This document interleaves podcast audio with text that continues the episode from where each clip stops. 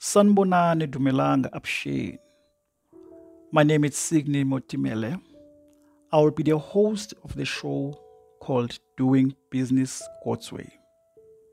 The show it clearly explains itself, it's self-explanatory. It says doing business God's way.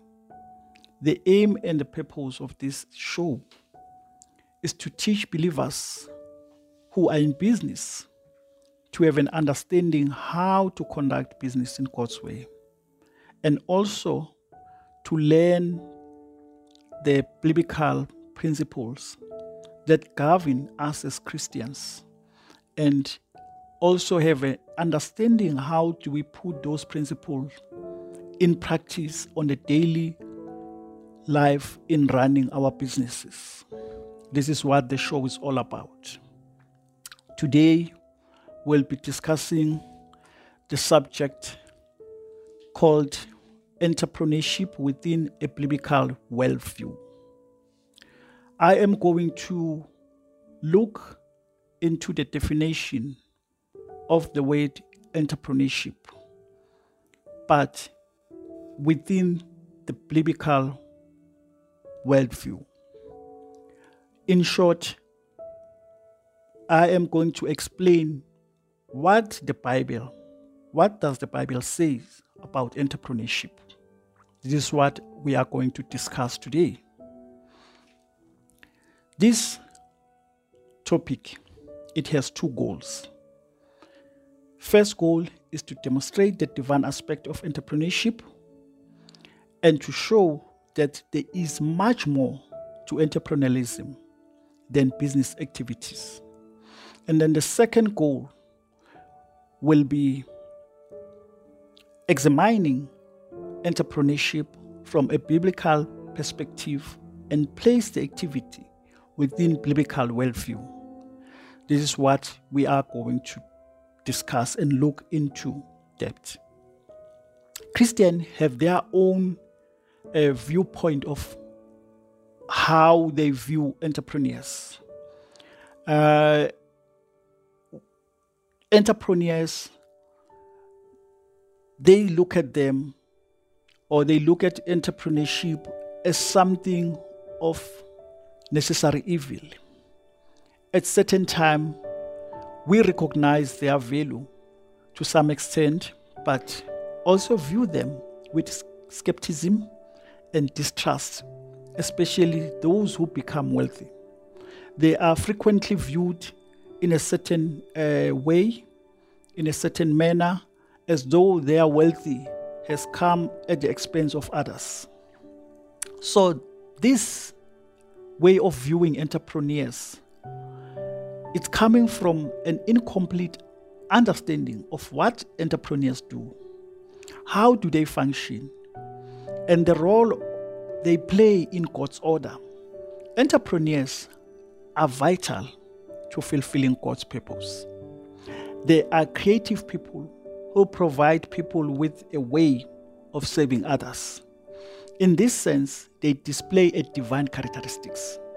Furthermore entrepreneurial activity is not restricted to commercial activity. Properly understood, entrepreneurship it's a special kind of stewardship, something to which we have all called to do. To create is divine. In the beginning, God created heavens and the earth. Genesis tells us that man is the only creature created in God's image. This is a wide ranging statement and it applies in many ways. We have eternal part. We have the ability to fellowship with him and to socialize with one another. We can reason and think as well. We have the ability to choose, act on those choices. It means we have the ability to create. The first thing we all told about God is that He is the creator. Creation is a divine act. When human creates, they are displaying a certain part of their image bearing nature. The Bible tells us that when God began his creative work, the world was without form and void. English phrase without form and void can be accurately be translated as wilderness, chaos, emptiness, and darkness. God's creative act brought order out of chaos and nothingness. While human creation is not as dramatic, there is still a sense that it brings order out of chaos and nothing. Human creations emulates the Genesis story. It is the same impulse at work put there by the master creator. God created heavens and the earth out of nothing. Man does not create out of nothing. He has resources with which to work. Some of those resources are naturally and some are manufactured. But the point is that the entrepreneurs take the same resources that are available to everyone else, the same 24 hours a day, and create a way to make a life easier and better for all other people that are around him. To Become a city. Human creation eliminates the Genesis story.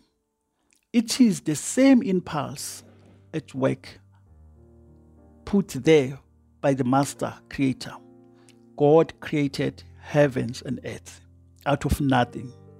Man does not create out of nothing. He has resources which to work with. Some of those resources are naturally, some are manufactured, but the point is that the entrepreneurs take the same resources that's available to everyone else, the same 24 hours a day, and create a way to make life easy and better for others. To create, it's a calling. Beside our given instinct to create, we are also called to create. It is a duty. While each person is gifted in a certain way to perform certain work. We as a race and as individuals are called by Him to be creative in whatever task He has for us. From the very beginning, Adam was given the task of naming the animals and was told to work and take care of the garden. While those assignments may not be sound like creative acts, we are examining them after the fact at the time, this was all new and required significant creativity. Adam was delegated some task as part of helping creation flourish. In reality, we are all delegated such a task. The entrepreneurs as creator. One type of creative activity is entrepreneurship. The common conception of entrepreneurship it's a person who starts a business. But the definition is broader than that. Library of Economics and the Liberty define an entrepreneur as someone who organizes, manages, and assumes the risk of a business or enterprise. An entrepreneur is an agent of change. Entrepreneurship is the process of discovering new ways of combining resources. Recognizing the broader definition is vital to seeing entrepreneurship as a creative act. As such, it fits nicely into God order. One person has discovered a new way to combine resources. He become an agent of change, which may include forming a business and managing it.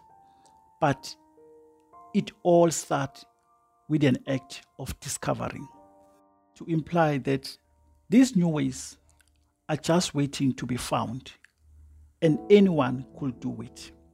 In some sense, this is true, but there is a difference between an entrepreneur and someone who makes a discovery.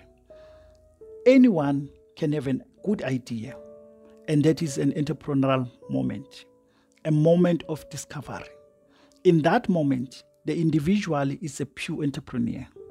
The pure entrepreneur it's a decision maker whose entire role arises out of this alertness of opportunities. But being an entrepreneur is different. It is a mindset of always being alert, that is always looking for a new ways to do things. Being an entrepreneur, it's a way a person sees the world, coupled with the desires and perseverance to make the change he sees become reality. The world of writing provide a good example. There are many sort of people who work with words. An entrepreneur is like a writer. Shakespeare is one of the example of the stories.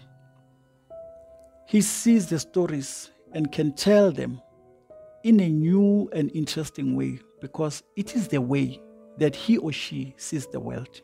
In contrast, a person with more entrepreneurial moment is like a person with a mere writing moment. He or she may produce a well written letter to the editor or a short story, writing a quality 400 words on something that he or she is really passionate about. This, however, is the way that he or she sees a certain event, not the entire world. A manager is like an editor who takes what is already written and make it better in a certain way. All three are important and make significant contribution, but only one of them is a writer. All three may be creative at certain times, but only one of them is a creator. Only one of them is taking a risk of being rejected only one puts all he or she has on the line to provide us with something new. This is what the entrepreneur does. Yeah. Sees a difference, order within the current order. And he has a vision for a different future than the one to which the current order will lead. We see this in sort of well known stories both Steve Jobs and Bill Gates had the vision to make computers available to the average individual. Henry Ford, after failing in the luxury cars business, had the vision to popularize to every man car. Walter Disney, his vision of future length animated movies, and the list goes on. Taking risk and discovering new ways to combine resources, however, is not just traditional business activities. It may be mostly easily seen in the commercial sector, but there is a rising awareness of the value of social entrepreneurship, the creative talent of people starting non-profit type organization. We have had this for years with a group like the Red Cross but now there is a growing body of research and professional literacy about political and social entrepreneurship. Since entrepreneurship is primarily about discovering new ways, being an agent of change, being alert of new opportunities, then we must conclude that entrepreneurial activities are not exclusive to business formation, as the story demonstrates. Four years ago, Alicia Knight would have been the last person you could ever imagine homeschooling her kids. She was a very active parent in the Scarford country, the public school, where her son Roger was a fifth grade. Whenever her son struggled with his homework, which was often, she said, you have just got to get this school homework done because with God as my witness, I am not going to homeschool you. Knight, the die-hard anti-homeschooler, changed her mind gradually. The first person to work on her was her own son, who heard her say he was never going to homeschool him and took that to mean that homeschooling was a viable alternative business to the future. He was suffering at school and with homework. One takeaway from this story is that it shows that entrepreneurial action is much broader than starting and forming a new business enterprise. Another point is that anyone can be a pure entrepreneur if he or she is alert to the possibilities of a better solution than the current order.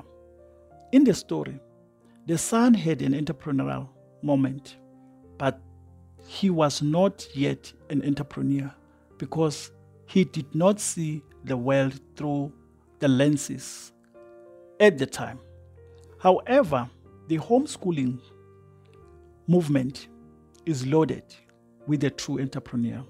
Perhaps the best example were the early pioneers of the movement who broke new ground by choosing to homeschool. Others who come later follow the paths already blazed but took the advantage of the other entrepreneurial opportunities, such as forming co ops, writing and developing curriculum, organizing homeschooling events, and so forth. What was an underground method of, the, of educating as late as the 1980s and was not even illegal in every state until relatively recently is now a nationwide multi-million dollar industry. This is the result of an entrepreneur, almost all of whom were homeschooling parents who had a vision and found a creative way to make it reality. The homeschool mom who started a co-op and the curriculum developer are the entrepreneurs. They all exhibit alertness to new opportunities and discover ways to satisfy them.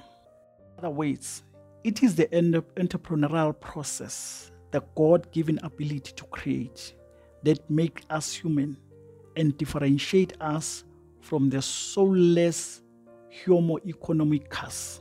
Listeners, we have come to an end of our podcast under the subject entrepreneurship